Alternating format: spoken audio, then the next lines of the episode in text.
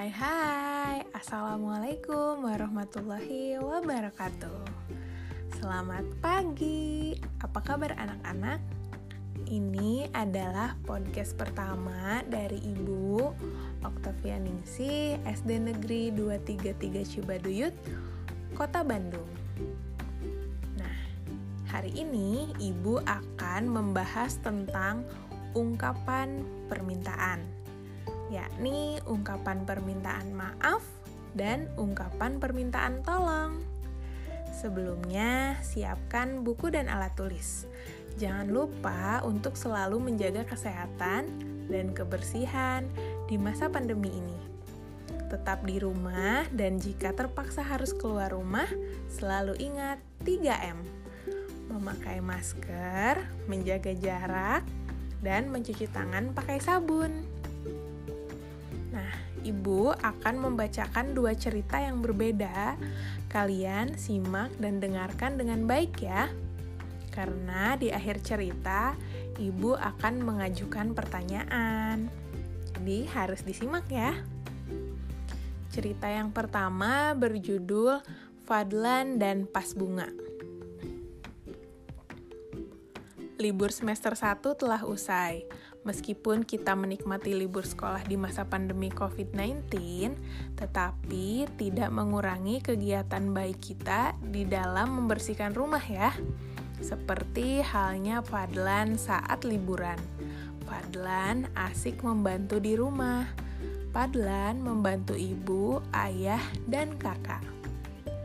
Padlan membantu ibu membersihkan ruang tamu kemudian membantu ayah mencuci motor, dan Padlan membantu kakak mencuci piring.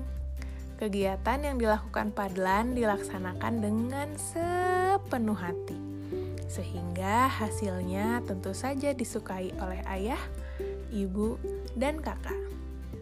Namun, saat Padlan membersihkan ruang tamu, Padlan tidak sengaja memecahkan pas bunga dia menjatuhkan pas bunga dan pas bunganya pecah. Padlan pun sedih.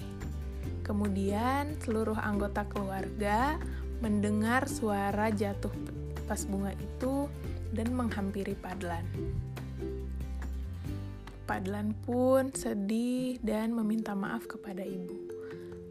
Ibu, maafkan Padlan ya. Padlan tidak sengaja memecahkan pas bunga ini. Kemudian ibu tersenyum sambil mengusap Padlan. Tidak apa-apa, Nak. Pas bunga bisa dibeli lagi kan?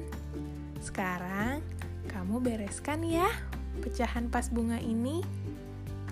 Kemudian Padlan pun tersenyum dan menjawab, "Baik, Bu." Nah, dari cerita Padlan dan Pas Bunga ini, kita bisa memetik hikmah ya, bahwa meminta maaf itu adalah hal yang baik. Terkadang orang suka malu untuk meminta maaf, padahal permintaan maaf itu sangatlah mudah ya. Jadi, jangan malu untuk meminta maaf. Nah, sekarang kalian catat pertanyaan dari cerita tersebut. Nomor satu, apa yang terjadi dengan pas bunga?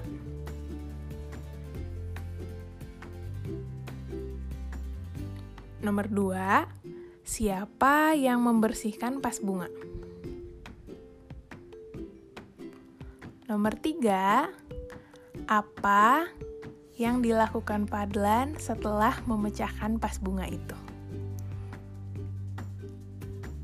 Nah, kita lanjut ya kepada cerita yang kedua. Cerita yang kedua ini adalah tentang kegiatan kita di sekolah. Nah, seperti biasa, kalian juga sebelum pandemi COVID-19 ini kan selalu membersihkan kelas ya. Nah, kegiatan ini juga dilakukan dalam cerita ini. Judulnya Piket Kelas. Kegiatan yang dilakukan sewaktu di sekolah, salah satunya adalah piket kelas. Ibu guru minta tolong untuk merapikan meja, menyapu lantai, membersihkan kaca, dan membersihkan papan tulis. Yang dilakukan bersama-sama. Anak-anak mengerjakan piket kelas sebelum jam pembelajaran dimulai. Anak-anak mengerjakan piket kelas dengan tertib dan semangat.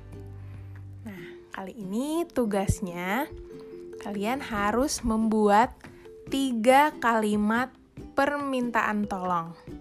Ibu akan beri contoh satu, kalian tulis tiga ya. Contohnya, tolong simpankan sapu ini di gudang ya. Ada kata tolong dan diakhiri dengan tanda seru. Jangan lupa ya tolong simpanlah sapu ini di gudang ya. Itu contoh dari ibu ya. Kalian buat kalimat permintaan tolong sebanyak tiga kalimat. Baiklah anak-anak, sekian materi tentang ungkapan permintaan maaf dan ungkapan permintaan tolong. Selamat mengerjakan, tetap sehat, tetap semangat, tetap belajar. Salam sayang dari ibu. Wassalamualaikum warahmatullahi wabarakatuh.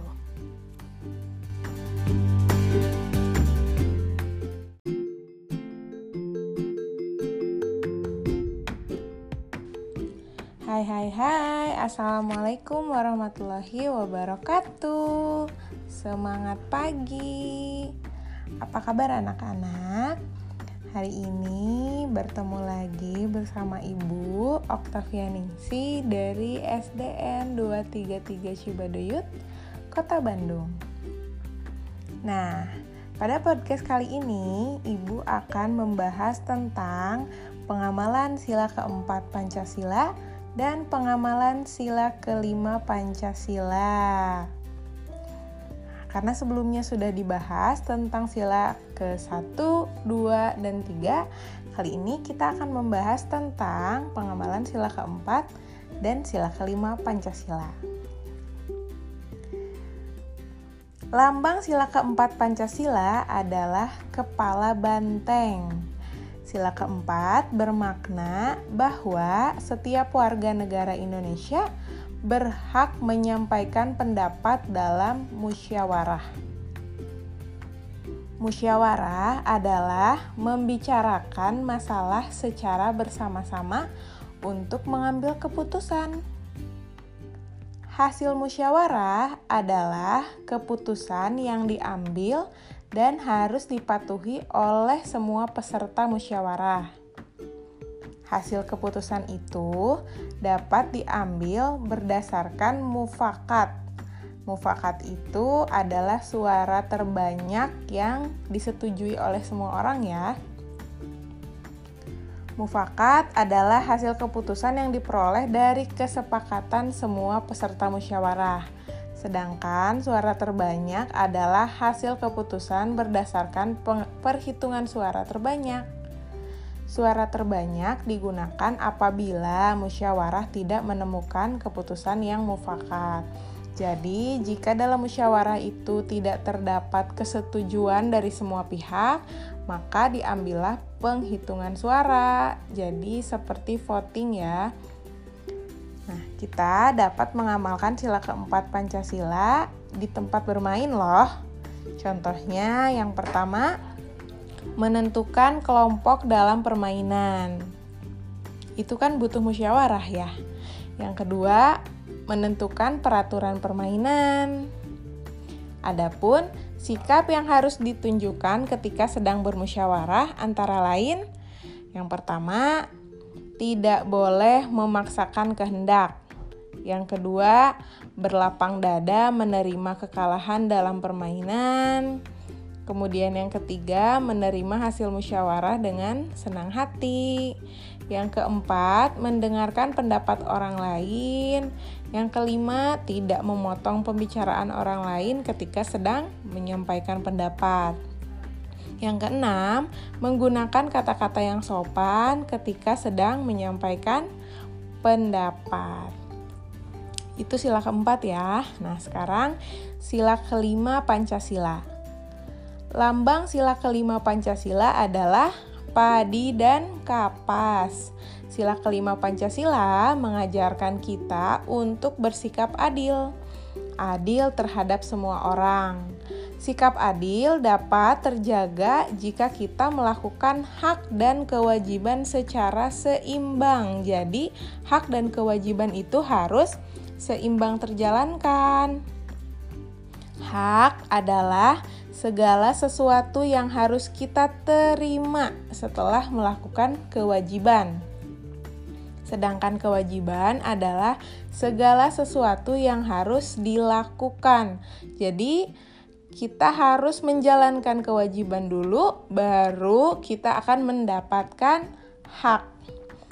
Contoh sikap adil dalam uh, pengamalan sila kelima di tempat bermain ya. Yang pertama, baik terhadap semua teman. Adil kan? Yang kedua, ingin selalu maju bersama teman dan adil kepada semua teman. Yang ketiga, saling menolong kepada semua teman. Nah, itu contoh sikap adil ya. Nah, contoh-contoh hak dan kewajibannya, hak di tempat bermain contohnya mendapatkan tempat bermain yang bersih itu hak ya tapi kewajibannya merawat dan menjaga fasilitas taman agar tidak rusak. Nah, kalau kita menjalankan kewajiban kita menjaga taman bermain, pasti kita akan mendapat hak kita. Taman bermain itu akan bersih. Seperti itu ya. Nah, tugas hari ini ibu akan kirimkan foto tugasnya di grup WhatsApp. Uh, materi podcast kali ini mungkin dicukupkan sekian tentang pengamalan sila keempat dan sila kelima Pancasila. Ibu harap kalian sudah mengerti ya. Ibu pamit undur diri, tetap sehat, tetap semangat, tetap belajar. Wassalamualaikum warahmatullahi wabarakatuh.